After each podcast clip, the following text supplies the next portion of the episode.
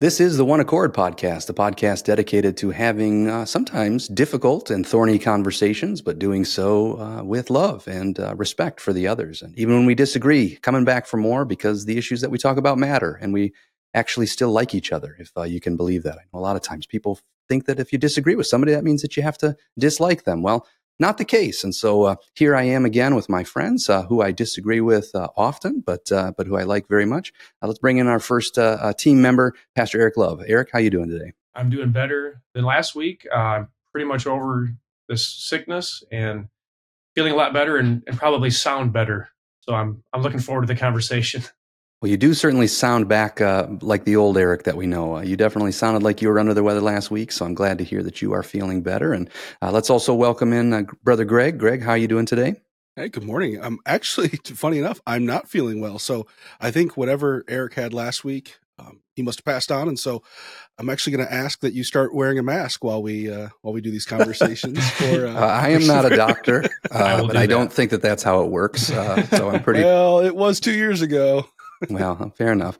Uh, we are digressing already. Uh, that's not already. a good sign, maybe. But uh, welcome, well, Greg. Today, We're digressing. well, we are uh, here this morning, uh, this episode, to talk about the issue of Christian nationalism.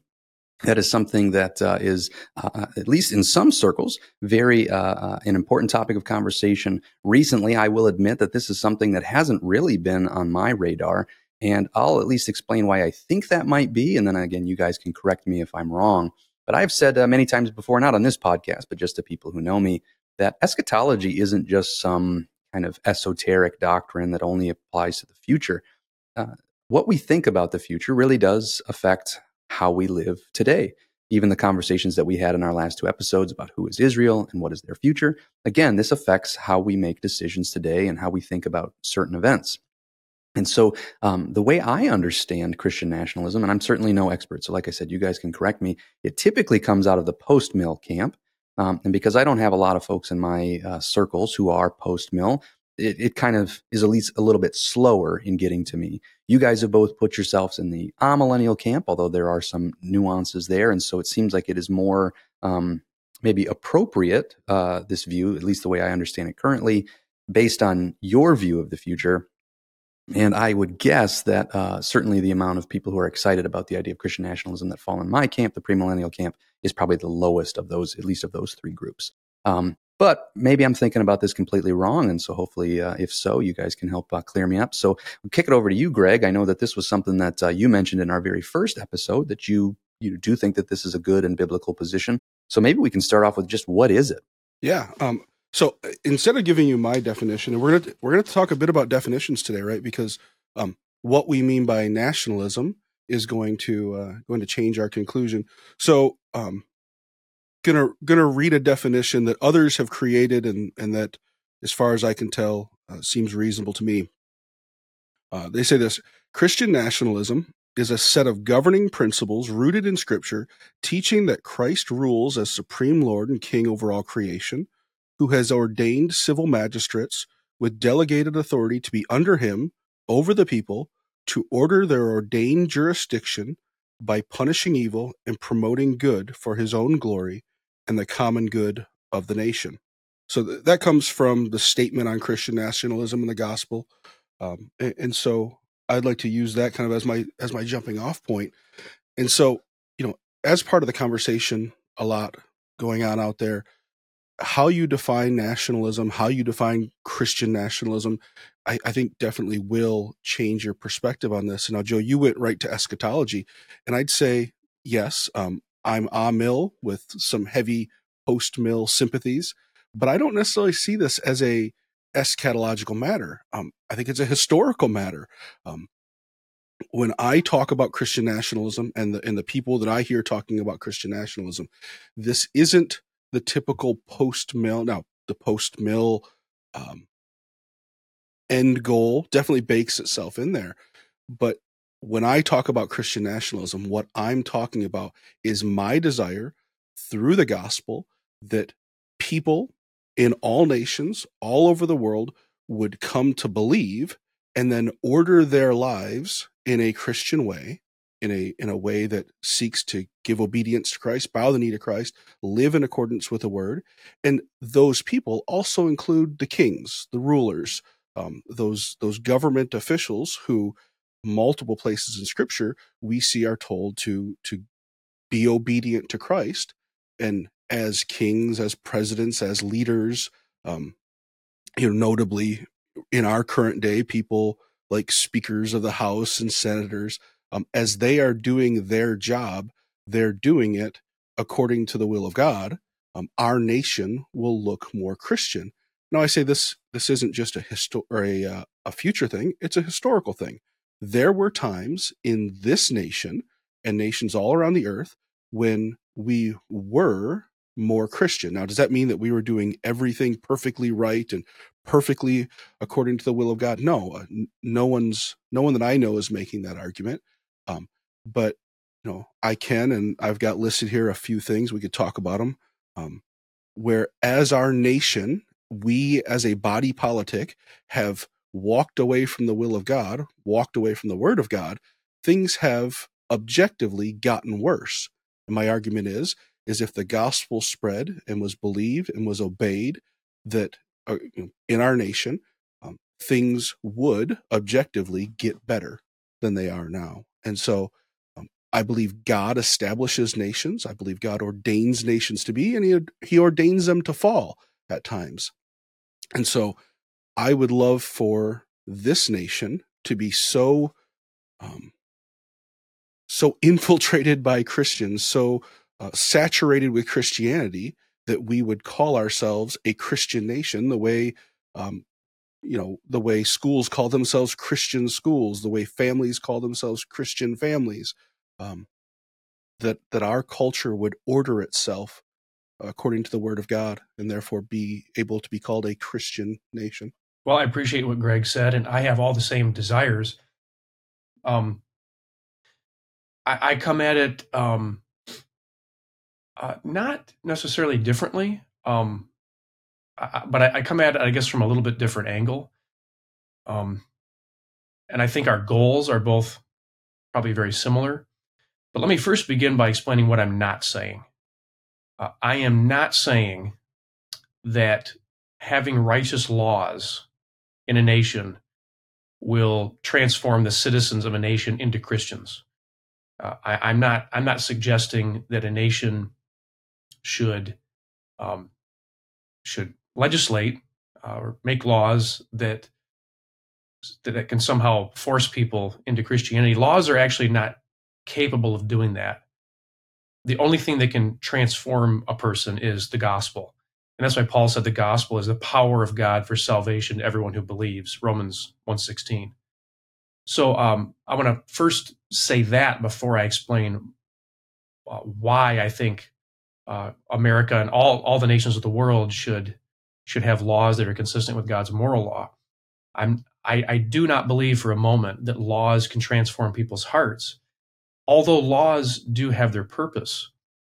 And so I want to uh, explain what what their purpose is. So what am I saying? Well, the purpose of government in general is to protect the righteous and punish the unrighteous. And in Romans 13, 4, Paul wrote, For it, that is the governing authority, is a minister of God to you for good. But if you do what is evil, be afraid, for it does not bear the sword for nothing. For it is a minister of God, an avenger who brings wrath on the one who practices evil. So, uh, Paul said this during the Roman Empire. Uh, he he was uh, talking about he was talking about Rome, but he was he was sounds like he was talking about government in general. Government in general serves the purpose of protecting the righteous and punishing the unrighteous. Uh, so Rome could somewhat fulfill this purpose. Uh, of course, Rome was pagan and, and did many many things that were ungodly, uh, but Rome somewhat could fulfill this purpose. Uh, so, but the more consistent a nation's laws are with the moral law of God, the closer to this ideal that nation will be. And the reason is because the moral law of God tells us who the righteous and unrighteous are. If we're going to protect the righteous and we're going to punish the unrighteous, we have to know who these groups are. And that's where the moral law of God comes in. The moral law of God identifies the righteous and the unrighteous. On the other hand, if a, if a nation creates laws that are contrary to the moral law of God, then inevitably uh, you're going to get injustice and uh, wickedness is going to is going to uh, reign.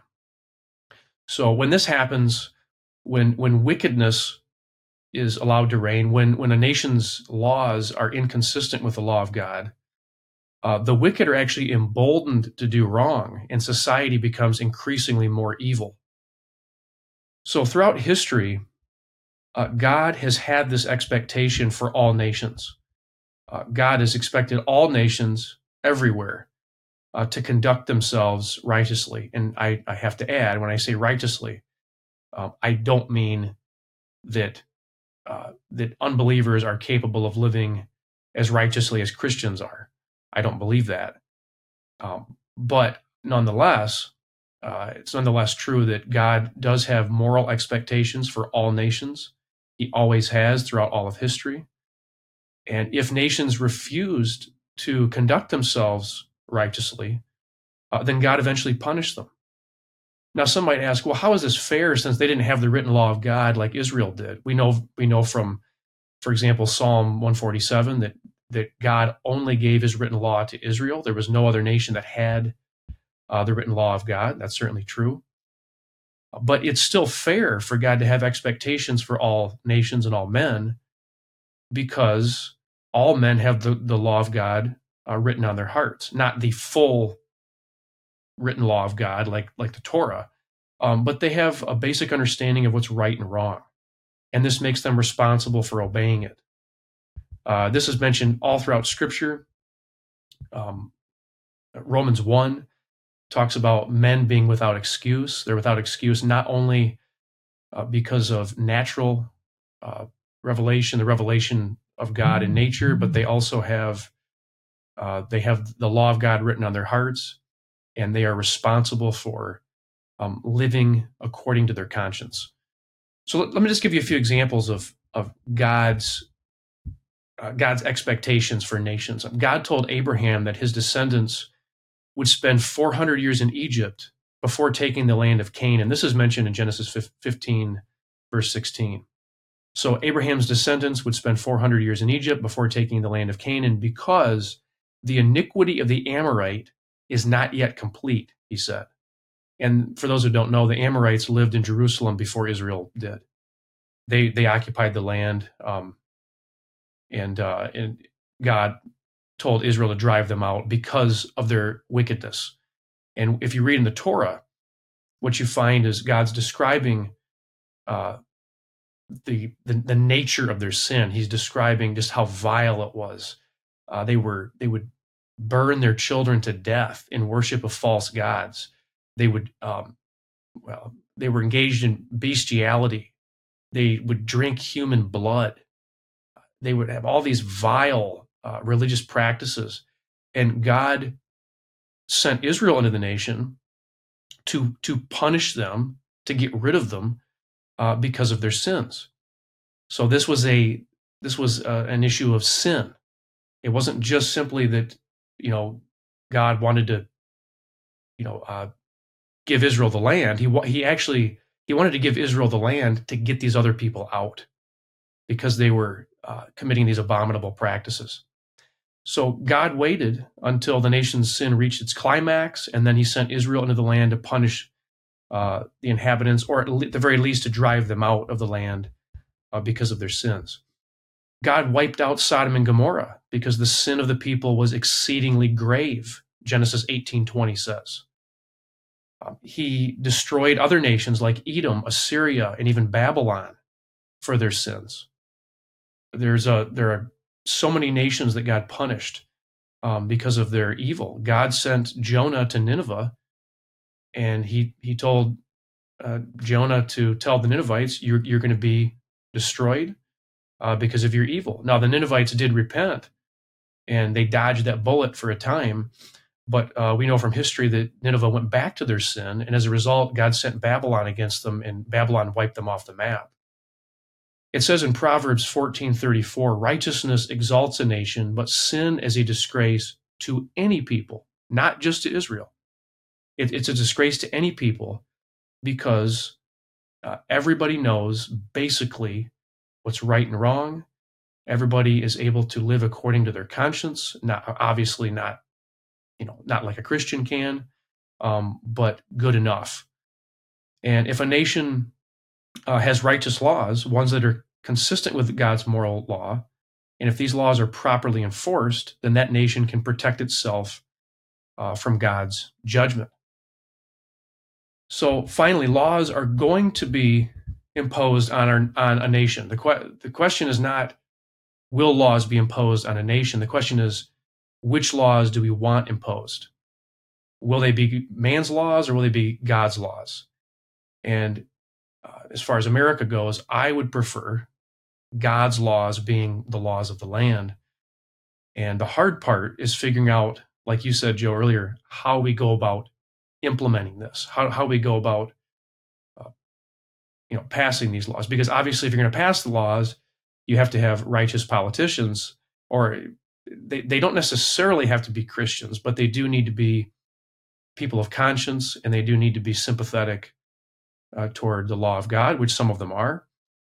And um, so it, it, it, sounds really great as far as the uh, the idea, but making this happen, putting it into practice, is an entirely different matter. So I acknowledge that my view is woefully um, underdeveloped, but that's that's basically where I'm coming from. Yeah. Um, so I'd say this, you know, speaking to to that point, the point you started with, the point you ended. Where does this start with? Um, I would I would argue. I'm, I'm agreeing with you. Of course, it doesn't start with the laws. The laws enacted by a people are a product of the people. Our laws are produced by us. And so when it comes to what law are we going to follow, we either have laws that are produced by people as a result of, of themselves, or we go back and say, what is the law provided to us by God? And we, and we, again, then turn around produce. So I guess the point I'm trying to make is the source of our laws is either reflect is either a product of our biblical understanding our our understanding of the perfect laws that God has given us or they're a product of our own wisdom our own our own sense of right and wrong and so absolutely this cannot start with a legislative action because that's not the fountainhead of our of of laws um, God would have to be the fountainhead of laws. Um, and so, a- absolutely, it shouldn't start shouldn't start there. So I think that we're all in agreement on that. Uh, at least it seems that we are, and I think that's part of my reason for even just asking the question. Like, why why even talk about something like this? Because uh, I think I think you guys would acknowledge. I think you maybe have even both said it. Um, you know, our current nation is not on a trajectory that seems to be getting closer and closer to this ideal, but seems to be getting further and further away. At least that's the way I see it. And so, I mean, are we talking about a get out the vote kind of a, a thing where we're just trying to encourage people to go and, and vote there, you know, get, get Christians to vote? Because that's how I hear some people talk about it. Um, my encouragement would be, well, I'm trying to get Christians to go out, uh, you know, as long as we have a vote, you should use it. I vote. I think people should vote. I think that's a civic duty. Um, but I want Christians to go out and preach the gospel because, as you said, laws don't change people's hearts. The gospel changes people's hearts. And I know, I feel like in my circles that I talk to, I have way more people who would be more likely to um, go door to door to try and get someone to sign a political petition than they would be to go door to door to try and share the gospel with people. I know people that would be much more likely to stand on a street corner uh, and hold a political sign than they would be to go and stand on a street corner and, and proclaim the good news of Jesus Christ. Um, and I realized that, you know, the world doesn't necessarily like either of those things. But if I'm going to prioritize my activities, I believe that God told me to do one, go into all the world and preach the gospel, because then it sounds like we agree that's the thing that if people's hearts are changed, then nations change. That's what happened with Jonah. And it lasted for a generation, maybe or two. And then, of course, it did, it went away. Um, if if a, a, changed people don't change the laws, then we'll very easily go back to uh, where I guess we started, maybe, or beginning to do what's right in our own eyes. But in my view, the church has been very derelict of our of our responsibility. And so to talk about these ideals, I, I'm I'm with you guys. Of course, I would rather live in a you know a nation that is actually a Christian nation than than not. And um, you know, for us sitting here, that sounds good. I, I know if anybody's watching that doesn't share our values, that sounds like a, that's a terror to them, right? They there are many people who are very pleased with the direction that our current country is going in. Um, things that I'm not pleased with, and things that you guys probably aren't pleased with. But are we putting the cart before the horse? Like, why why have a conversation like this if if we agree it's not about the laws, it's not about changing the laws? Shouldn't we? Again, I know people tell me here's Joe beating his drum again, but like shouldn't we be talking about having the church be equipped to go out and proclaim the gospel? If we're going to have any hope at all of our nation being changed or of any nation being changed, doesn't it start there or am I am I missing something in what you guys are talking about? I think I'd say oh go ahead Eric. Well, no, I, I I've um I've talked to the church to my local church about this. And because you know, like probably like every church, we have people in the church that um, have political concerns. Uh, they have political concerns regarding um, who the politicians are, what laws are being passed. Uh, we all have people probably in our churches that that share those concerns, and I share those concerns too. But my emphasis has been, of course, of course, vote. You have the right to vote. You should vote. Voting um, is something, but voting is not the thing. Because I think what's really going to change people is we have to uh, we have to change the heart um, before we can change the country, and we do that person by person through through the gospel. Um, so I'm I'm a firm believer that if I, I tell people you need to earn the right to complain, and how you earn the right to complain is if you are sharing the gospel people regularly and people are rejecting the gospel and the nation is just tanking, okay, well, then you've earned the right to complain in my book. But if you're not sharing the gospel and yet you're complaining about how bad things are, then then do what you have to do to help uh, change change people's hearts. And I think it, it has to come uh, through the gospel. Um, but I, I do believe, though, that as we're I do believe that as as we're doing the mission of the church, really one of one of our goals should be to um, not only to, to change individuals through the gospel, but to to really change our government if we can. And I and, I, and again, I don't mean if we get the right politicians in there, everybody's just going to going to become Christians or something like that. But I think our legislation really, really does matter. I think it matters to God. Um, it's a it's a reflection of uh, of you know, in some ways, the citizens of a nation, even if, you know, citizens don't always agree with the legislation, oftentimes they don't. But I think legislation really is, um, is, if I'm reading scripture right, I think it's important to God. And I think we need to, uh, we, we do need to be concerned about that. I certainly so, agree with you on that part. And I, uh, Greg, I, will turn it over to you in just a second.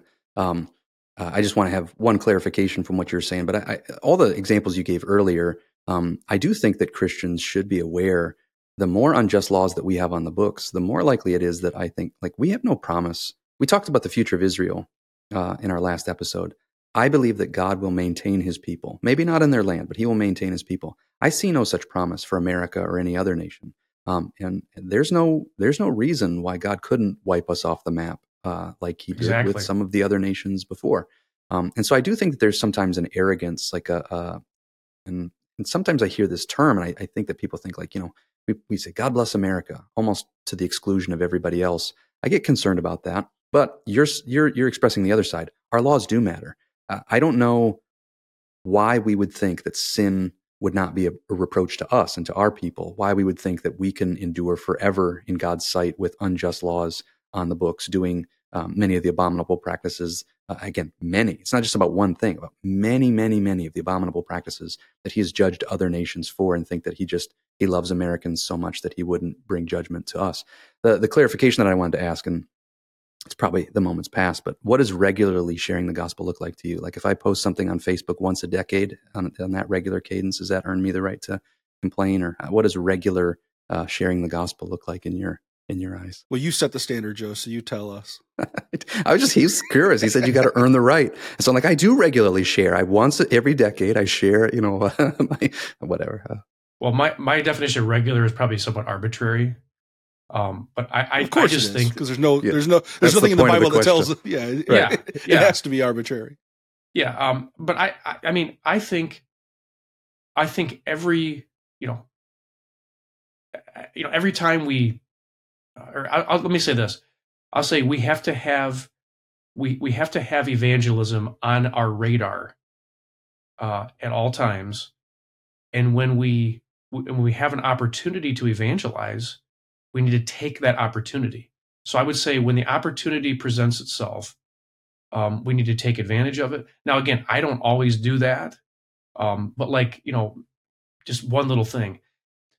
So during the week, sometimes I work from Starbucks, not because I um, am aligned with Starbucks uh, in in every single way. As a matter of fact, I there are many things about Starbucks I I do not like at all. But here's the reason I go. I go because I sit at the table. I have my computer open, and I have a little sign in front of my computer pointed toward It says go away. that- that's that well there's the opposite that says that says ask me anything about god so i it, it's an invitation. And i've only had about i think i've been doing this for a while and i've only had like maybe three people um, do that. But there that's that's one way where i'm uh, i'm trying to get, you know make it known that here I, I i'm here to talk to you about god. If you want to talk about god um, i'm i'm here to do that. I also uh, uh, we'll talk i will just you know sometimes approach people and share the gospel with them face to face or i will share my gospel video uh, from youtube with people. So I, I think it's just about having evangelism on our radar regularly and and taking advantage of the opportunities uh, and again sometimes like we have to be deliberate about it because obviously people don't just fall into our lap that we can evangelize to. We have to I believe we have to go out and pursue people. And um, you know, the sign it's it's bore very little fruit, so um, it, it it's it can't be. It's not my number one um, strategy, but I just I think we just need to we need to have evangelism on the radar, and we need to be um, we need to be mindful of that. I would say every week making some kind of an attempt, um, and I realize that's an arbitrary thing, but it's just a it's that that would be my encouragement. Every week, you you know, make an attempt to share the gospel with somebody.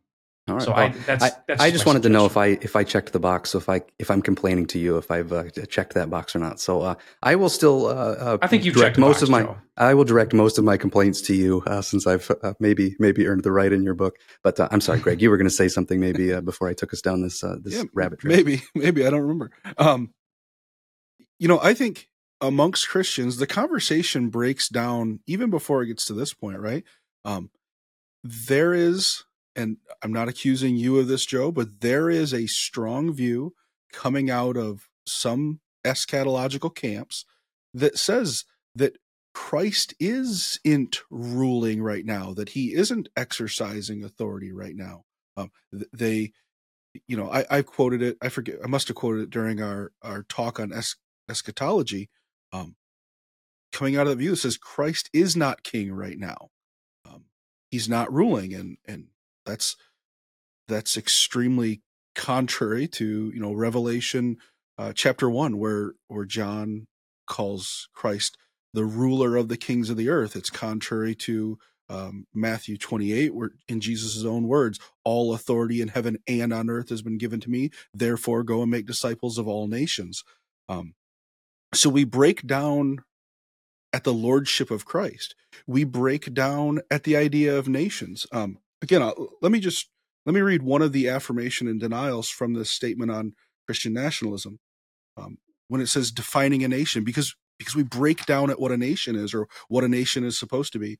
The authors of this uh, write this: they say, "We affirm that a nation is not merely an ideal, abstract principle or ideology, but tangibly defined by a particular body of people in a particular place.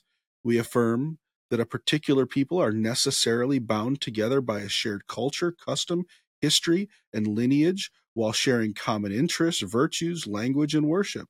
We affirm, in regards to place, that a nation is definitively set by both borders and times physically defined by God.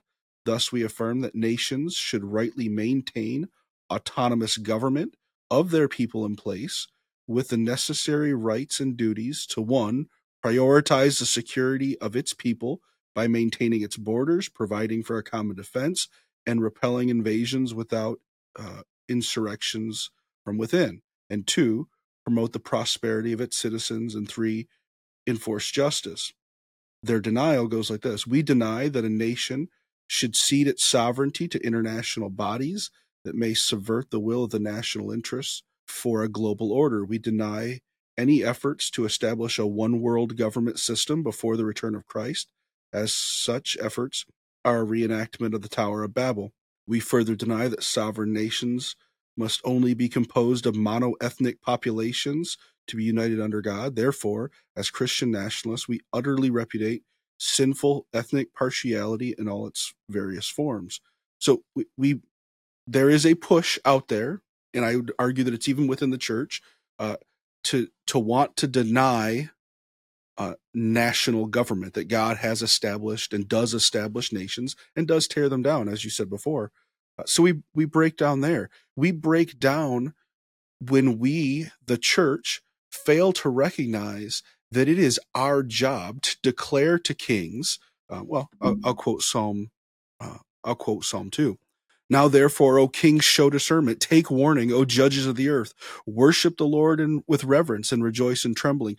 Do homage to the Son, that he may not become angry. We have forgotten that it is part of our role as the church to declare to kings, to rulers, to judges, to those leading the nations, that there is a God in heaven. And now, should that primarily be through the gospel? Absolutely, it should be.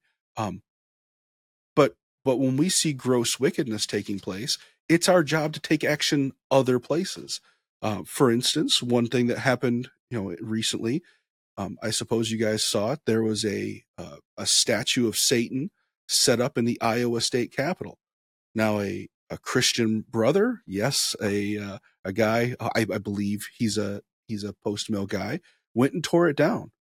He went and tore down a statue of Satan that was being set up in the Iowa State Capitol yay for him good for him. Now you could say well maybe what you should have done is left the statue alone because it's private property and and just stood there and preached the gospel. Yeah he sh- i hope he's preaching the gospel but yay for him for tearing down an idol that's being set up in in a state capitol.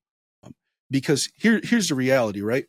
Um you either have christ or you have something else either either the human heart is going to turn and worship to the true and living God or it's going to turn and worship to something else. And so yes primarily through the gospel but also by tearing down idols also by striking down and and and arguing against wicked laws you know in England right now you you can be arrested and, and there have been Christians who have been arrested for praying privately quietly within sight of abortion centers. Um, that's wicked. And I think Christians ought to stand up and say, that's wicked. Should that announcement be accompanied with by the gospel? Absolutely, of course. But should it only, does it, must it only be the presentation of the gospel? Absolutely not. They need to know, our rulers need to know that they're being wicked, um, not according to their own standard. I don't care what your, your standard doesn't matter. Um, the standard that God has set forth. And now you, you argue for the moral law, uh, Eric, and I say yay to that. But I think it goes beyond the moral law. I think we have we have an obligation to preach both tables of the law. Because if we only argue from the moral law, we're missing the point that there is a God in heaven. Um, and so th- those those two tables, I don't think, can be separated uh, quite so easily. And I'm not saying that you're you're arguing for that, but if we just preach the morality and don't preach the there is only one God, I think we're going to fall short. Well, there's an awful lot there that I am interested in interacting with. Um, Eric, it looked like you were about to say something, though, I didn't it? Well, when you say both tables, are you t- so you're you're talking about? I want you to clear. I guess if you could clarify that, Greg, like because I, I think I know what you meant, but I want to I want to be sure that I understand where you're coming from. Yeah, I, I don't think we can preach. I don't think we can declare don't murder without declaring there is a God in heaven, the only God who says don't murder. Um, we can't say you can't set up idols for Satan without saying you shall have no idols before me. I think uh, the the division is in the uh, in the Ten Commandments. The first four commandments are um, God centered, like our relationship with God. Yeah. Maybe first five. Uh, is it first four or first five? How does this? Because this is. I think it's four. Yeah, uh, and then starting with the fifth commandment through the tenth commandment, these are um, like more uh, horizontal commands, like things that we don't do to each other. Don't covet, don't steal, don't lie. You know, no false witness, that kind of stuff. Um, and so I think that's the the delineation between the two tables: the the relationship from humans to God, and then relationship from humans to humans. Jesus would have summarized it maybe as uh, the great commandment: love the Lord your God with all your heart, soul, mind, and strength. And the second is like it: love your neighbor as yourself. Um, so is that is that what you mean? Yes. Yeah. Right on. So um, let me ask you a question real quick, um, if I could. Should we then uh, are, are you saying, Greg, should we view, um, or, or should our goal be for all nations to be theocracies? And, and I, I guess maybe that's that's that is what a I'm assuming you mean that's what a that's what a Christian nation is is it's basically a theocracy. It would be my goal that every man, woman, and child on the face of the earth bow the knee to Christ and in response to that establish godly god honoring laws that that are in compliance with his word um, and so if we want to call that a theocracy i understand that's a loaded term and and it, gets a little bit dangerous but if but if if every nation was overwhelmingly comprised of christians living in response to god's word properly i believe we would have laws that that are accurately reflecting the lordship of Jesus Christ. Okay. Because I guess my, my thing was that, and you know, when we think of when we think of Israel, for example, Israel was while they were supposed to be a theocracy, um, God actually said, "You don't need a human king; I'm your king," uh, and and He told them, uh, "Don't appoint a human king, but when you appoint a human king, uh, you know, make sure he follows, he meets his criteria." Yeah. But um, so Israel was supposed to be a a, a theocracy, mm-hmm.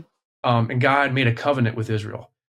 Do you think that um, that nations, like let's just take America, we're living in America. Do you take do you think that that America should be living, or I should say, operating as if it has a covenant with God? Do you think that's the only way that Christian nationalism can can rightly be expressed, or do you believe that it can be expressed in a in a different way?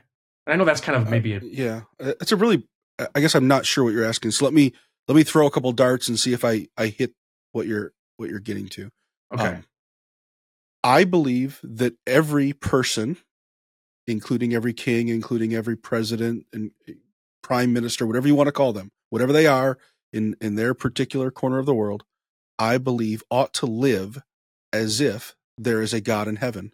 Now, does that mean that every nation has a particular covenant with God? Well, the new covenant, um, and so so going beyond that, I, I I need you to get a little bit more specific. Um, I guess is there is there a difference? And I and I'm just kind of thinking out loud here, to be honest. Um, but is there a difference between like having a nation that is let's just say predominantly christian that has righteous laws um, or at least you know generally laws that are consistent with the moral law of god is is that is that the same thing as being like in covenant with god I, i'm just wondering if it's because if if there is a difference, how would how would that difference be? What, what, what would the difference be, and how would it be expressed? Joe, does this make any sense Yeah, to you, yeah. or um, I'm just I, I'm I would never express it that way, and I don't. I've never heard anybody who who takes this position talk like that. So I I guess I guess I I don't know how to respond.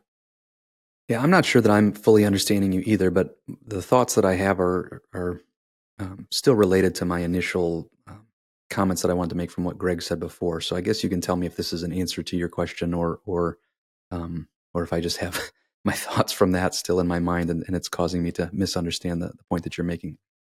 Um, certainly, going all the way back to several minutes ago when you were talking about, you know, there's some people, particularly that you've encountered uh, through reading in the quote unquote premillennial dispensational camp who would deny the present reign of Christ. Um, I am happy to acknowledge plainly and without qualification that if anybody in my, you know, so that shares that same label uh, were to express that, I do not agree with them at all, and I definitely agree more with you guys that that um, it is the clear, obvious, uh, direct, universal, overwhelming testimony of Scripture that Jesus Christ is Lord. In fact, that is the declaration of the gospel. It's not just, you know, do you want to pray this prayer and go to heaven when you die? It's that Jesus Christ is Lord, the name of the ministry that we're all, you know, we're currently participating in the Exalted Christ's One Accord podcast. The name of our ministry is about the fact that Christ is exalted. He's not a baby lying in a manger. He's not a rabbi walking along the, the shores of Galilee, touching the faces of all the children and smiling at everybody. He is the risen, exalted King of kings and Lord of lords. Uh, his kingdom reigns over all the kingdoms of the earth. He declares that all men everywhere must repent and believe the gospel. Salvation is found in no one else, and he is coming again in glory to judge the living and the dead. All of our opinions matter for nothing. He's the judge of heaven and earth, and he's the one to whom we must stand and give an account.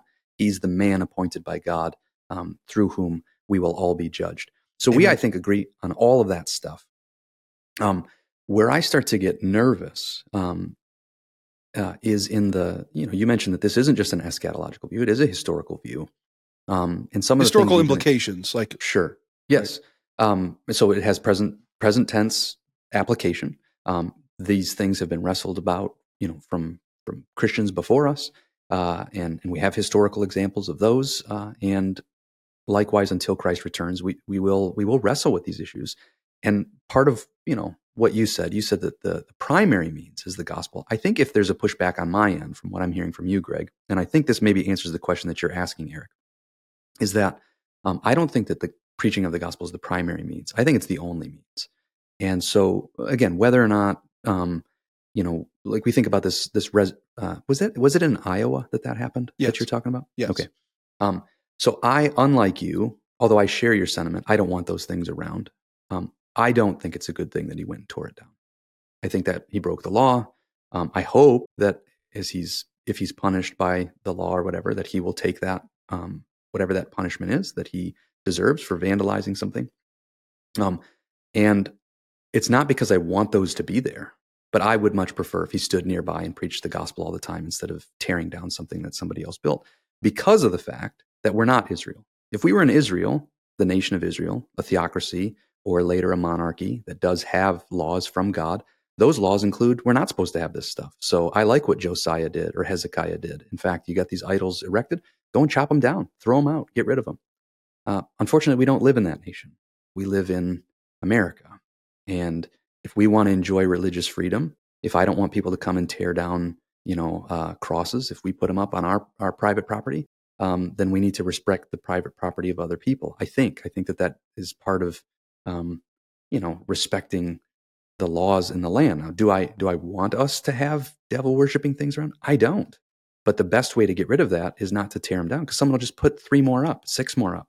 The best thing to do is to preach the gospel because if people's hearts are changed, they'll stop going to those things. Whoever put it up, they'll take them down, or nobody will go around them. When Paul was in Mars Hill, I didn't see him tearing down all the idols. I saw him being grieved, and I saw him preaching the gospel, and that's the the, the means that I want to follow. And I think I'm going to make this last point because I think this is again the difference between Israel and other nations, the difference between Israel and the church, and why it's important that we maintain that. We are not here to establish those nations. As we exist in the midst of these nations, we are to proclaim the lordship of Christ. and as more people come to to believe in Him, um, the laws should reflect that. But as nations go the other way, um, Christians then bear this duty. There's so many passages about it. it's our duty then to bear under suffering in a godly way, um, not to not to have revolutions, not to try and overthrow these things, but even to to continue to pray for our persecutors, to bless those who um, you know would curse us, to love even those uh, who are enemies of the gospel. That even by our um, submissive uh, and meek character, we might overwhelmingly conquer as sheep being led to the slaughter. The, the, these images are, are powerful and difficult. I think historically in the early church, we saw that. But then once the church starts to try and establish nations, we see what happened with the shift when the church stopped being persecuted and began being the persecutor. We see crusades being fought. We see uh, John Calvin putting to death people who disagree with him theologically.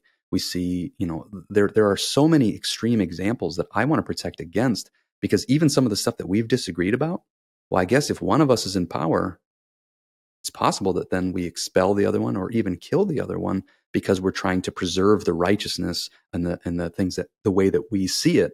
And I think that we begin becoming, at least possibly, uh, everything that we wouldn't want to be. Um, so, you know, if John Calvin wasn't, if Jacobus Arminius was in charge over in Geneva instead of Calvin, um, things could have gone very differently. Things would have been a lot history. better. Well, in your opinion, right? um, I, in in my opinion, though, I think that that is very dangerous. I think that those are those are things to be avoided, and so I agree with the separation of church and state.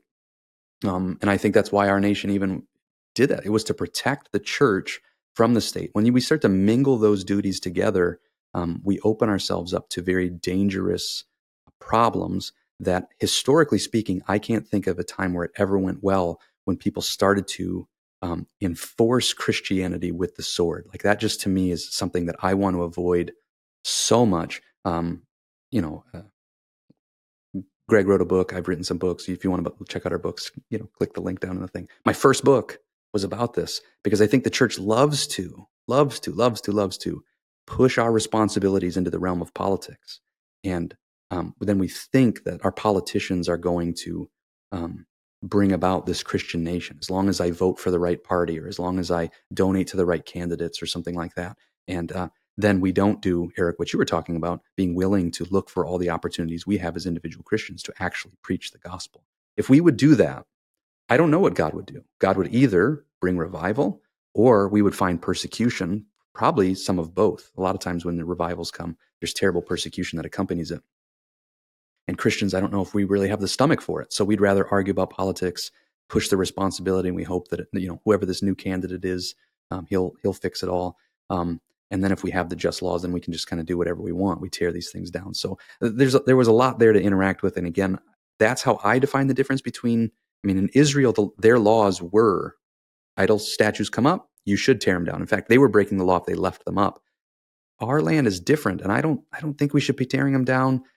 I don't think that we should be, you know, burning down abortion clinics or any of that stuff. Like this, this stuff is not how Christians are supposed to act according to Scripture. Standing and preaching, being willing to go to jail if they arrest us, um, to be to be suffering under unjust laws as an example to everybody. I mean, part of the Roman Empire they started throwing Christians in jail and they couldn't even arrest anybody else because the, the jails were so filled with Christians. And that that began to bring about some change because they realized we got to deal with these Christians differently because we just arrested them all. Um, and they were being persecuted for the sake of righteousness. Jesus says, Blessed are you when you are persecuted for the sake of righteousness. So I'll stop there. Eric, I don't know if that comes anywhere close to answering the question you were asking, it, but that's actually, at least. Yeah. Well, actually, it, it, it, it kind of does. Um, yeah. My, I guess my, my question was I was trying to articulate it in a way that would make sense, and I think I probably failed to do that. But yeah, I guess my, my question is like, okay, let's just take the statue thing for example.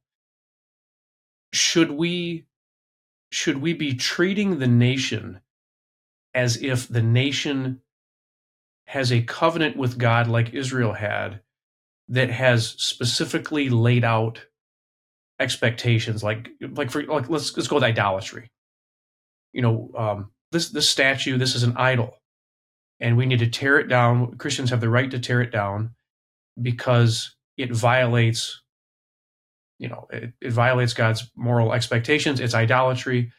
Um, almost almost like treating these treating it as if the state is no different than the church. Um, and I, I hope that's making sense. But uh, but it's it's the it's the way in which that we approach uh, the evil in in society. Should we be should we be acting as if okay, um, you you you can't be doing these things. Therefore, Christians have the right to overthrow you. And overthrow is a strong word, but oppose you, and even like to the point of of getting physical, maybe tearing down a statue or um, or something like that. Because in Israel, if you if someone put up a statue, like we all already know, a person, a citizen, had the right to to go and tear the thing down and, and destroy it. Um, God told um, Israel, He said, "Don't mingle with the nations. Don't uh, take their their women to be your wives." And the the exception was unless they were a proselyte, they they converted to Judaism. But um, don't don't do that. Well, then when Israel got mixed up with um, uh, it's in Genesis, or I mean, uh, I think it's is it Exodus twenty five or Numbers twenty five. Anyway, they they took um, uh, they took these foreign women uh, to be their wives. They were they were sleeping with them, and uh, uh, and, and I, I, don't know. I'm drawing a blank here with names, and I, I will remember the name when it's too late. Um, you guys remember the guy j- took a spear and ran it through an Israelite man and a this Gentile woman, uh, and impaled them both. Phineas. Phineas, duh, of course. And God God approved of that.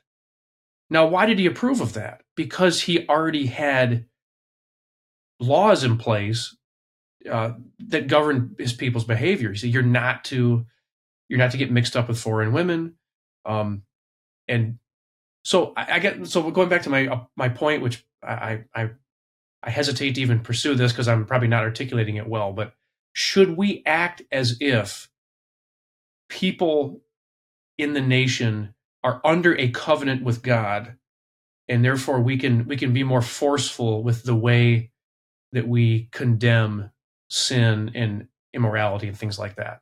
If that I say sense. no. Yeah. Um, and, and, I'm sure this is where some of my, you know, post mill sympathies come in. Um, you know, you, you look at when Boniface chopped chopped down the tree of Odin, you know, all the all the Norse pagans were, oh, you, you can't touch that tree because if you do, Odin will strike you dead. And so, well, let me grab my axe and we'll, we'll see about this. And and and that demonstration of tearing down an idol opened a great door for him to preach the gospel. And and again, I, am I arguing that everything Boniface ever did was perfect inside of God. That's not what I'm arguing at all. Am I arguing that every demonstration of um, of Christians declaring and practicing the tearing down of idols is is done the right way? That's not what I'm arguing either. Um, but I think the danger comes, and I think we can see it. Um, taking this is a this is a road with two ditches. One you could be, you know, you could be the wacko out burning down abortion clinics, which I'm not arguing for, or you can be the pietist who says, I'm just going to sit here in my church as, as the country burns around me. And yep, maybe to, to satisfy my, um, my guilty conscience, maybe I'll go out and share the gospel with, you know, with somebody once in a while and look, I did it. Um, I would rather be on the side of the fight that says, I'm going to be worried about falling into one ditch rather than falling into the other ditch. No, I think that that's fair, and as long as you're still aware that there's a ditch, uh, oh, yeah, I, I think that um, you know that at least eases my some of my concerns because I think some people don't. They think, no, it's good. We should be burning heretics. If you don't agree with our uh, very particular view of eschatology, um, you know, then then we become not even just persecuting unbelievers. It's it's it's warring against Christians. Um, yeah. I mean, there have been so many Christians who have been put to death by um, quote unquote holy governments, you know, that have come and, and, and have imposed various things. Um, that I'd rather, I would rather stand next to what's the guy's name that did it? Um, I for, I forget the guy's name, Michael Cassidy. I'd rather stand next to Michael Cassidy after having torn down that statue than stand next to a whole host of the pastors across America who milk toast, timid, you know, never leave their building. Um, I, i'd rather I'd rather be with the bold than be with the meek. Well, I, I understand that. And, um, you know, I have a, a friend um, who made national news as part of a, a, group of, you know, I think there was eight or nine of them um, who they were willing to try and um, put themselves in front of abortion clinics um, to prevent people from going in and, and murdering their babies. And um, as a result of that, they, you know, they're viewed by our laws as civil rights violators. And so um, our laws are so unjust that we would rather uh, protect the mother trying to murder their own child than to uh, protect someone who is trying to save the life of, of an innocent child. Um, they're c- currently incarcerated. You know, as a result, they're, they are, I believe, um, being persecuted for the sake of righteousness. And so the sentiment, um, you know, of this probably brother that you're talking about, again, I share. What I'm questioning is the strategy, and um, you know, I, I in that my my first book, I spent a lot of time talking, you know, researching this.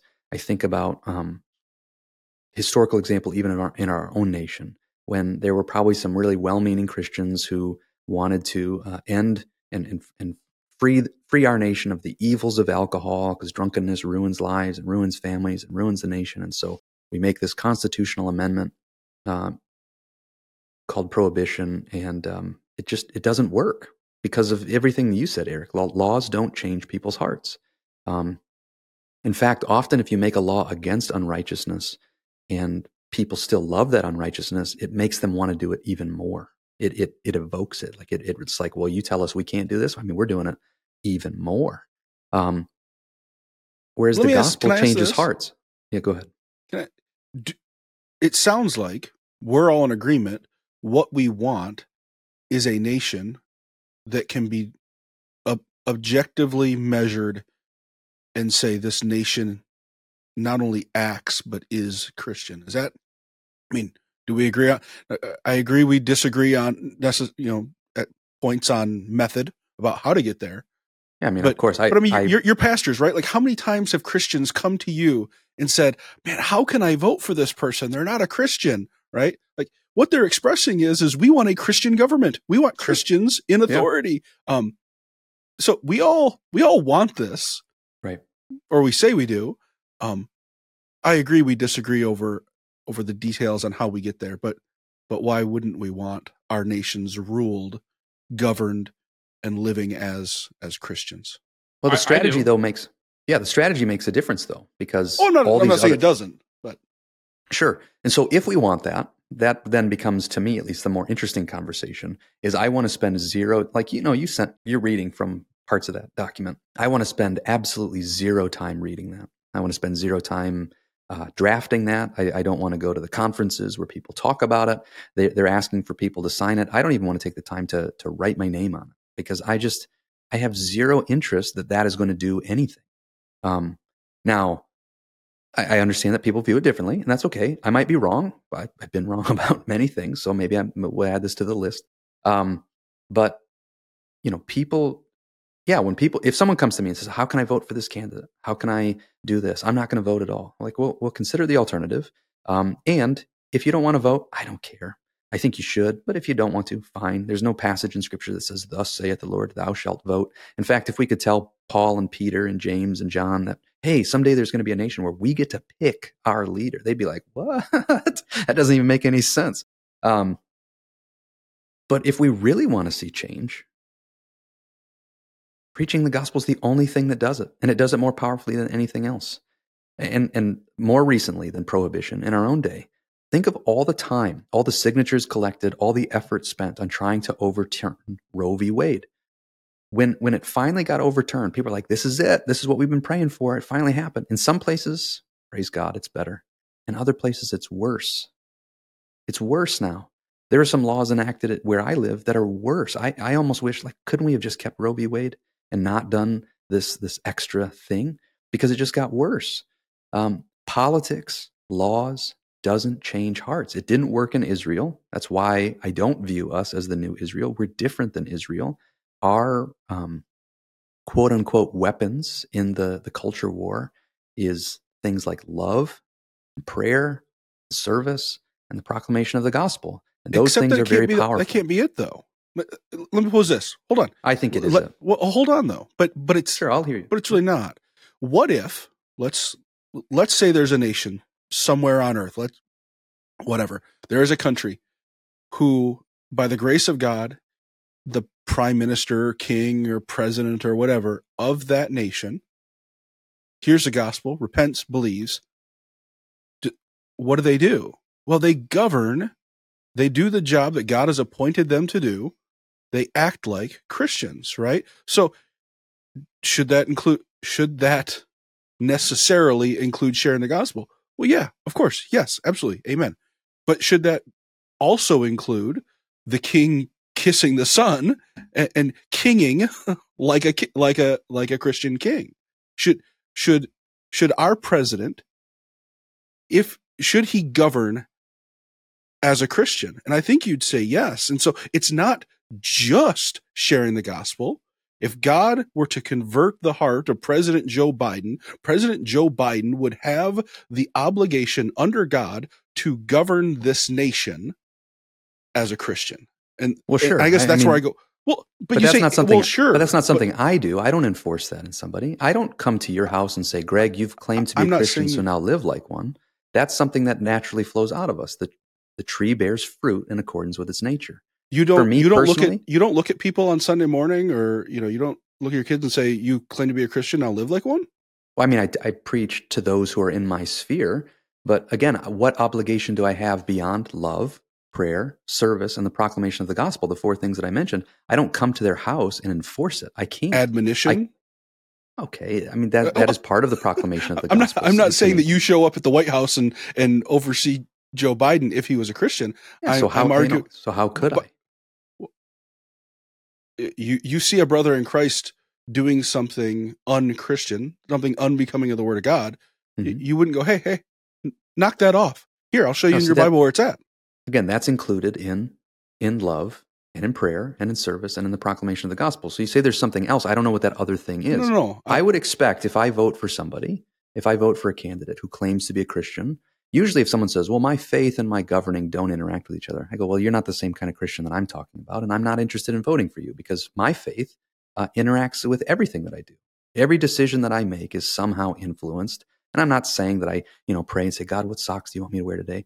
But like the, the decisions that I make, the direction that my life uh, is headed is influenced hugely by what I believe. So if someone says, you know, I go to work and I leave my faith outside the door and I just do, I'm like, I'm like, well, That's not somebody. I'm interested in voting for. Um, but I only get one vote, and other people they vote for other people. And so if I'm gonna, you know, hopefully the candidates that I vote for win. That's probably not a revolutionary idea, right? I don't know anybody who goes and votes and says, I hope that, that the other guy or the other lady wins, right? So we go and we vote for the people that we want to, to win. We hope that they'll govern in accordance with the things that they say. I'm not sure if you guys have noticed. Oftentimes politicians say one thing and then do something different. They do. Um, and they do. I've seen it like once or twice, maybe, and not everybody. Um, and so, you know, this, yes, of course, I would love to have a Christian president or a Christian king if I lived in some place that had a king or a Christian parliament, if, you know, um, but of all the places I see, like, you guys know this, our current president claims to be a Christian. So, like, you know, what do we do with that? He would tell you that he is governing inconsistent with Christian principles. That's the guy who currently fills the office, and the guy before him, and the guy before him, and the guy before him. They all claimed to be Christians, and they all said that they were governing from a, a place of Christian values, and they all sprinkle in Bible verses, and they all say that the, the legislation that they're proposing, that these are the Christian things to do. And so, again, so who has the right or obligation to tell him he's wrong? I mean, Nobody? I don't know. Nobody has a right. Have you written him a letter and told him he's wrong?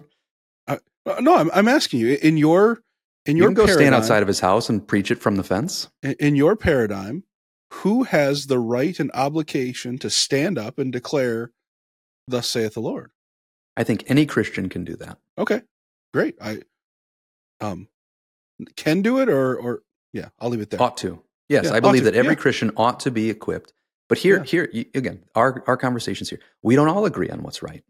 Yeah. So you know, all of us we could all write a letter to our we can we can write letters to our congresspeople we can write letters to our senators and, and, and our, our representatives and, and our local but that's going beyond just the gospel, isn't it?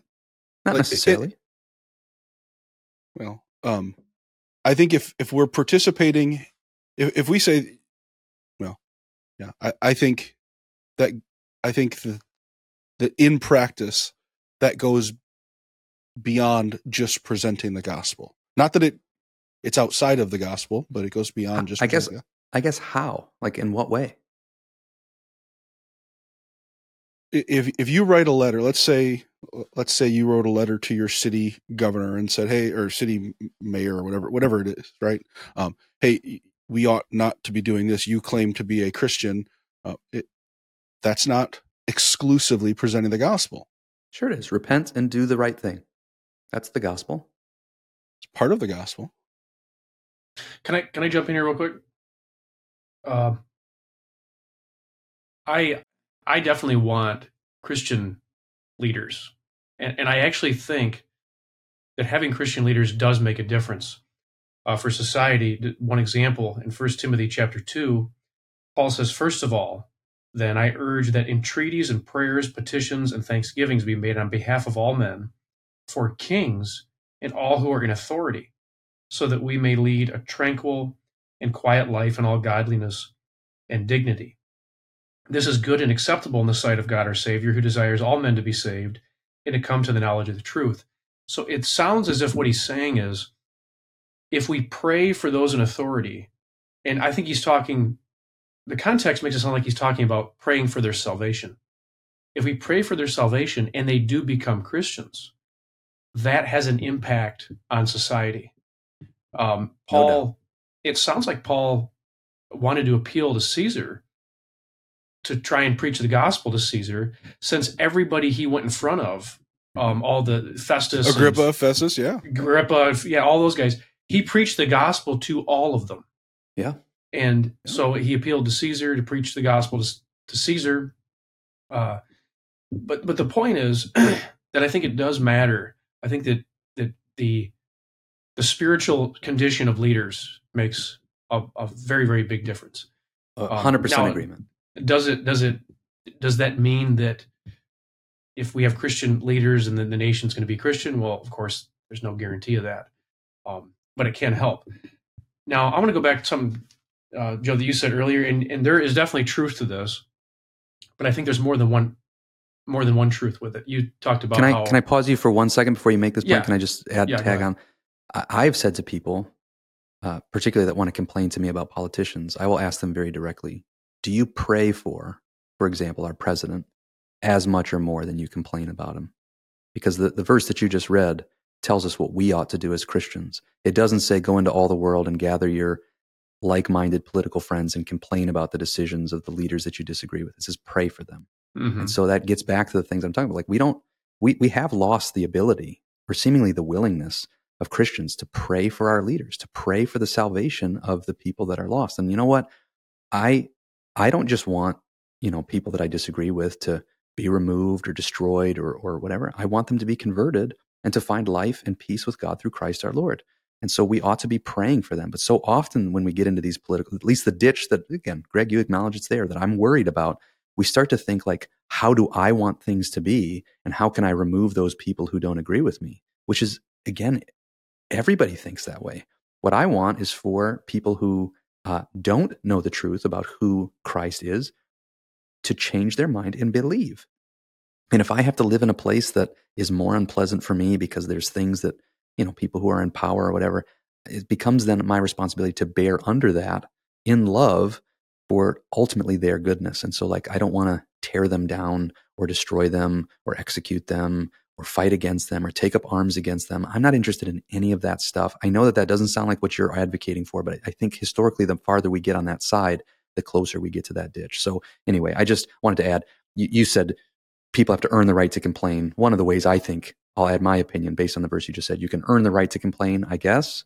is do you pray about, you know, are you praying for this person? for their good, for their blessing? Are you spending a lot of time praying about these politicians you disagree with, or are you just complaining about them to everybody who will listen?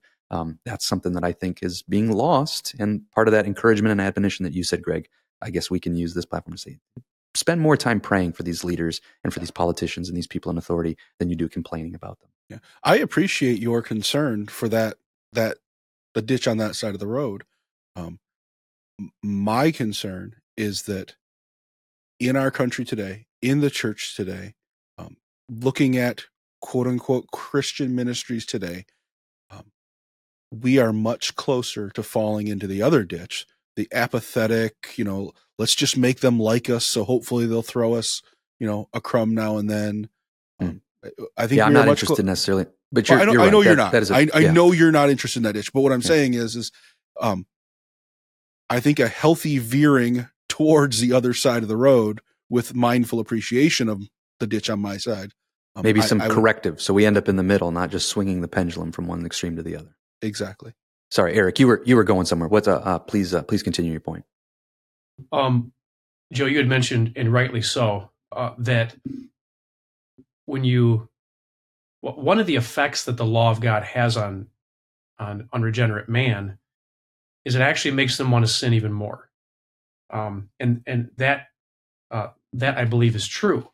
Um, for example, uh, in Romans seven five, Paul says, "For while we were in the flesh, the sinful passions which were aroused by the law were at work in the, the members of our body to bear fruit for death." So there is a sense in which, when the law and the sin nature are brought together, uh, it does produce this effect. That that's not the only effect it produces, though, because later in Romans 7 7, starting in 7 7, he says, What shall we say then? Is the law sin? May it never be. On the contrary, I would not have come to know sin except through the law. For I I would not have known about coveting if the law had not said, You shall not covet. But sin taking opportunity through the commandment produced in me coveting of every kind, for apart from the law, sin is dead. I was once alive apart from the law, but when the commandment came, sin became alive and I died. And this commandment, which was to result in life, proved to result in death for me. Uh, for sin, taking an opportunity through the commandment, deceived me and through it killed me. Now, th- this is how I understand Paul's words here. I think what he's saying is, and you're absolutely right, uh, there is a sense in which um, when the sin nature is exposed to the law, the law does have this tendency to arouse the sin nature and actually produce more sinful desires. That does seem to be what Paul's saying there. But he also says that that through this this this experience, he actually uh, came to have a have a, a sense of his own unrighteousness. So he was convicted deeply over his sin. So I think it's kind of like there's a there's a negative aspect, but there's also a positive aspect. And um, so I think laws, of course, um, can can do both of these things, but to to have laws that actually convict people of their sin, um, I guess if the, I guess if the law is understood that way, if the law is understood as this is what God expects, this is this is uh, a law that that came from God, this is not man made, and if you violate this law, you are you're sinning, and um, I guess if the law is understood that way, it could potentially bring conviction to the person. Now that that alone can't transform them because laws alone can't transform anybody, but it, it might it might potentially um, be preparation uh, for the gospel if the law is understood in that in that way. Yeah, I mean, I think all three of us agree that that a that in the presentation of the gospel must must be a presentation of the law so as to convict them of sin. You know, uh, we're, we're all way, or at least Joe, I know you're way of the master train. I'm way of the master train. You know, love way of master. Yeah. yeah why, why, would you shout you, out to Ray Comfort? Amen. Yeah, great guy. Um, why would you put on the parachute if you didn't think the plane was going down? Right. Um, so yeah, you have to. We have to have that law declared. You know, we we live in a country where um, what the past week or maybe two weeks we had um, our our Senate or a room in our in our federal Senate building was used to film gay pornography. Um, somebody ought to stand up and say that's wicked, um, and then declare the gospel. Greg and I met on an evangelism trip out uh, when we uh, we met Ray Comfort on that trip uh, and uh, spent a, a, week evangelizing out in uh, sunny California, where everybody was extremely yeah. open to the gospel and uh, just everybody was so and you receptive. bore so much fruit.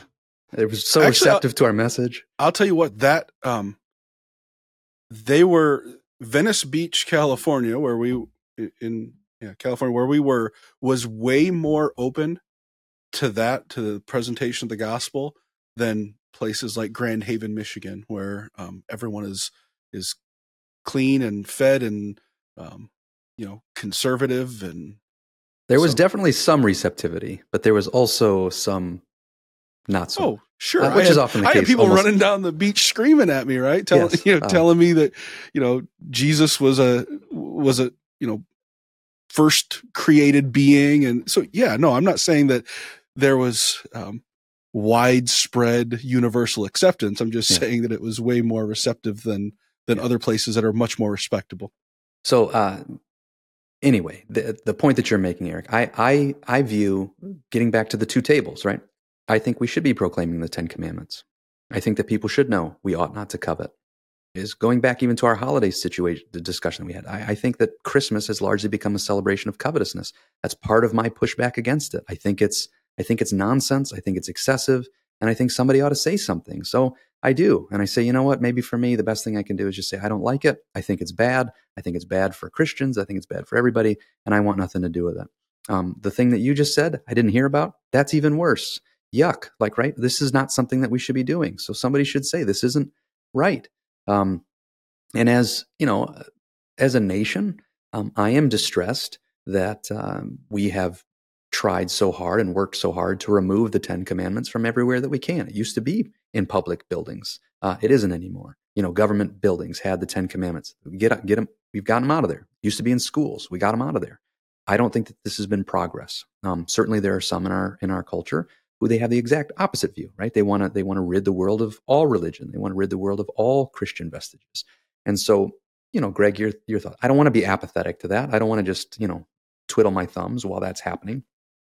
Um, I certainly don't want to use force, um, but I do think that even if they take them out of the schools, um, why can't parents tell their kids the Ten Commandments? Why does it have to be like, let's stop abdicating our responsibility, thinking that the fourth grade teacher has to have the nice laminated poster of the Ten Commandments on the wall? Shouldn't moms and dads be moms and dads? Shouldn't they tell their kids the Ten Commandments? Um, and so, as a this is why it always comes back to like, how do we do this? What is the strategy? I think that the church has become apathetic. I think that the church has become derelict in our duty. And I want to spend my time because, you know, Greg, you, you haven't used the terms here, but um, we talk about sphere sovereignty. Mm-hmm. You know what? I could try and call the president. He won't take my call. I could try and show up in his office. I'd get arrested. I could go stand outside of his house. Probably nobody will tell him that I'm there. Um, but I do have people who who will listen to me, people who uh, are in my sphere. And so um, I can lift up these things. And then hopefully they have people in their sphere and they can lift up these things to them. And by doing it that way, eventually we can actually reach the whole world if the whole body is doing what we're supposed to do. And so Paul talks about, you know, we, we spent a lot of time talking about Romans, particularly 9, 10, and 11. Now you're quoting from like Romans 7, Romans 3. Paul talks about the advantage that the nation of Israel had over all the other nations, that they had God's law, not just a law, they had God's law. And God's law told them what righteousness was. And in fact, our hearts, they start to understand that and go, you know what? While I love to covet other people's stuff, I don't really like it when other people covet my stuff. And while I might be angry enough sometimes in my flesh that I would just wish somebody would die, I don't want somebody to kill me, right? So like we understand like ah, murder's probably not a good thing, especially if I'm the object of the the murder. Um, and you know, while people might love coveting someone else's spouse, they probably don't love it when someone covets their spouse, right? So the law, then we start to lift this up and we start to, it exposes the sin of our heart. It exposes why no matter what our proclivities are, everybody has something to repent of. The best among us, even the most righteous among us, we all need a savior. And and if we lift up God's law, simply the Ten Commandments is all you need. It touches everybody else. I don't need to go out and, and declare all these other laws. Um, the Ten Commandments, it'll speak to everybody enough to, to bring conviction, to show us that our hearts are, are wicked, that we want what we want, and that what we want is often contrary to the good of, of other fellow men, uh, and, and, you know, brothers and sisters, human beings made in the image of God, and we ought to repent of that and ought to seek something higher. Love God first, love our neighbor as ourself. We all fall short of that.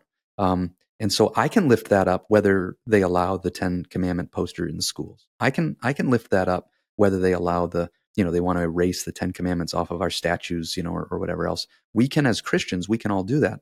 And if we are a Christian nation, like think about like a Muslim nation. If I've never visited a Muslim Muslim nation, but if you did, there's a national call to prayer at certain times a day. Like the whole culture is, is, is encapsulated by that. We have never been a Christian nation. There's never been a national call to the gospel. There's never been like a national unit. Like we've been so far short of that. But we do have laws that allow us as Christians to say, you know what, we can lift up the gospel. And that's the part that the church has been derelict. So if we want to point the fingers at anybody, no, it's not our lawmakers, it's not our school teachers, it's the church, I think. And if we would do that, then the power of the gospel will change people's hearts. The power of the gospel will continue to, to cause people to be converted, and nations will be transformed um, by the power of God through that. Whereas we can bring about temporary fixes through laws and legislation and and forcefully doing it. But those are the biggest atrocities that I see. Like when I when I'm witnessing something like, well, the church has killed so many people. No, I mean, when when the church forgets that it's not their responsibility to bear the sword, then we have these then now I got to explain the the Crusades to somebody. But the Crusades, this wasn't. A lot of times, the Crusades were not just killing Muslims and, and unbelievers; they were killing Christians too. Like this is this is a terrible thing that. Um, again, that's the that's the, the ditch. Just to reiterate that I want to avoid. But Greg, I'm with you, and I hear your sentiment. I don't want to be apathetic. I just want to encourage the people who I think actually can make the biggest difference. And I believe that the power of the gospel, and I know you guys do too, is so powerful let's stop neglecting that. Let's, let's really lift it up. And wouldn't it be cool if everywhere you went, Grand Haven, California, Adrian, Michigan, like if everywhere we went, Christians were boldly proclaiming the gospel, um, the effects of that would be powerful. Not only would some people be converted, but we would also see greater hostility. There, there would be greater persecution because that's always what's happened in revivals. Like you've, you've mentioned, not everybody greeted Charles Spurgeon or, or uh, Charles Wesley or John Wesley or, or uh, uh, Whitefield uh, with with claps. There were, you know, people tried to kill them. People threw pieces of dead cat on them. Like people people persecuted them. Um, but God used them in mighty ways. And I want to get back to that. Yeah. Well, well, that goes to my next point though. There is no neutrality, right? When when the Ten Commandments come down, the LGBTQIA plus flag goes up. Um, and that's what we're forgetting. We are in a spiritual battle. There is no spiritual neutral ground you're you're either on one side or the other, or you're the the territory being fought over. Um, mm-hmm. Um, and, and so, what I don't want to do is fall into that trap of thinking, oh, if if I just let the Ten Commandments come down in my school, if if you have your kids in public school, get them out. But it, if you're willing to let the Ten Commandments go down, understand something else is going up. Um, religion, if we define religion this way, as a outward response to God. Um, there is no one who's irre- irreligious. There, there is no non-religious person. Everyone is is responding to what they hold conceptually as God. Um, so there's there is no neutrality, um, and so for that, um, for the good of our country, for the good of the people, um, I would rather have the Ten Commandments hanging in a schoolroom than the LGBTQIA plus pedophile flag. Eric, do you have any uh, thoughts on this? Well, I mean, there's certainly some truth to what you're saying there, Greg. Um, yeah, I, I mean, I guess the question is not like, you know, do we, you know, do we want? Because I mean, I, like, it's whatever, what, whatever is there's there's there's always some idea that is um, occupying a certain thing. Like, for example, you mentioned. Uh, you talked about um, if it's not a if it's if there's not Christian representation, there's going to be some other kind of representation, some other religious representation, and it, it's it's amazing how Satanism is really. And I mean, I'm not talking about like in the in a generic sense. I mean like literal like Satanism is is on the rise. The uh, Satanic Temple if, had a statue in the Iowa State Capitol. It's almost as if he's not bound currently. Well, he's Oh, he, we're gonna go there. He's, he's I see what you with, did, Joe. He's bound with respect uh, uh, to some, but but no, there, there's no doubt. Iowa. there's no doubt Satanism is like on the rise, and that's I, I've seen so many things recently that that make it seem like like it's it used to be um you know the people that you thought like there there, there there's always been Christians and non-Christians and there's never there's never been anybody in between but like non-Christians used to be I'll say like I don't know if this is the right way to say it less satanic um but it's amazing how open now people are about their Satan worship I mean they're just outright well, they gave him different names. They, they called it? him Moloch. They called him Baal. Um, there's nothing new under the sun. Right, but I'm talking about in America. Like there, like you know, in America, there wasn't nobody was. I mean, there were very, very few open Satanists. They were more. the general population was more influenced by Christianity than it is today. Yes. Right. I think is what you're saying. So, and I'm saying yeah, let's so- turn that tide if we can. well, and I think and I. I agree. I think we should be influencing people. Um, I think Christianity should have a greater influence than, uh, you know, than these other ideas, these other groups or religions. And it's amazing what fills that spot when Christianity is is not having the kind of influence that it that I believe it should. When the light doesn't shine, darkness fills the void. Yeah. So ultimately, guys, the que- we- we all agree what we what we hope for, and of course, there's there's an opposition side that that wants exact opposite of what we're talking about. And so, the question of of how we do it, my very briefest thing is, as the church, we equip every single member of the body of Christ uh, and tell them it's their responsibility. They can't just wait for quote unquote the evangelists or quote unquote the pastors to do it. It is every single one of ours responsibility to understand the gospel message, to know God, to be known by him and to make him known in the world. That is something that we all share. It's our responsibility. It is our ministry. 2 Corinthians 5. God has given this to us, to every single one of us. And until we do that, I, I think putting any other conversation in front of that, of the, the equipping and mobilizing of the body of Christ to freely, openly, boldly, compassionately, lovingly preach the gospel to the ends of the earth, I think everything else is trying to put the cart before the horse. That is the horse. That's the thing that drives it, in my opinion. I would, would you say it differently? Yeah, I uh, yeah I would. Well, I'd express it a little bit differently. I'd just go ahead and quote Christ. You know, all authority in heaven and earth and earth has been given to me. Therefore, go and make disciples of all nations, baptizing them in the name of the Father, Son, and the Holy Spirit, teaching them to observe all that I have commanded you. And lo, I'm with you even to the end of the age. Y- yes, the gospel goes, um, but but uh, but not in front of, not behind, alongside of all that I have commanded you. Mm. But you can't command like I guess uh, maybe maybe we got to talk about um, the relationship between evangelism and discipleship. I don't think you can disciple non-believers. I think you preach the gospel. I, I, think that that part you go into all the world, you preach the gospel. Those who respond say, I, "I believe." You baptize, and then you make disciples of believers. And so it starts with the gospel, and of course, then the the, the rest of it. Yeah, I don't disagree, but there are some who think that you can disciple nations by by making the laws, and you can disciple Yeah. nations and by I'm not arguing for that. Okay, because some some would, um, and I don't know if Eric that would be your view, but some people think that you can disciple people and you disciple nations um, by establishing those laws. I've never Um, held that view. Okay, so so but there are others who do hold that. So again, it's just a view that's not. but if we had all those laws, if, if all those laws were in place, um, and a wicked person came along, it would be better for them to hear those laws, to live under those laws, than to not live under those laws. Yes, no doubt. Yeah. Amen. Okay, So it's just again, how do we get to that place? But yes, Yeah. if we were in that place, I would love to be in that place. We're not in that place. So what's the best, most effective strategy to get there? I guess we keep voting for politicians, and fingers crossed, maybe it'll work this time. Hasn't yet, but maybe it will. Eric, you what, what, what would you add? And I, I think we're we're kind of nearing the end here. So how how how would you would you agree, disagree, add anything, push back on anything? You know, this is one of those conversations where I'm going to have a lot of really good things to say after the episode's done. And you just record Um, them and post them on your channel. That's what you do. I, I could. I, that's, I've thought that's about doing entirely that. Do I do I make like response clips so that I, I get the final word? You know, I thought before before we filmed today, I thought I'm going to have some awesome stuff to say. I always think the same thing.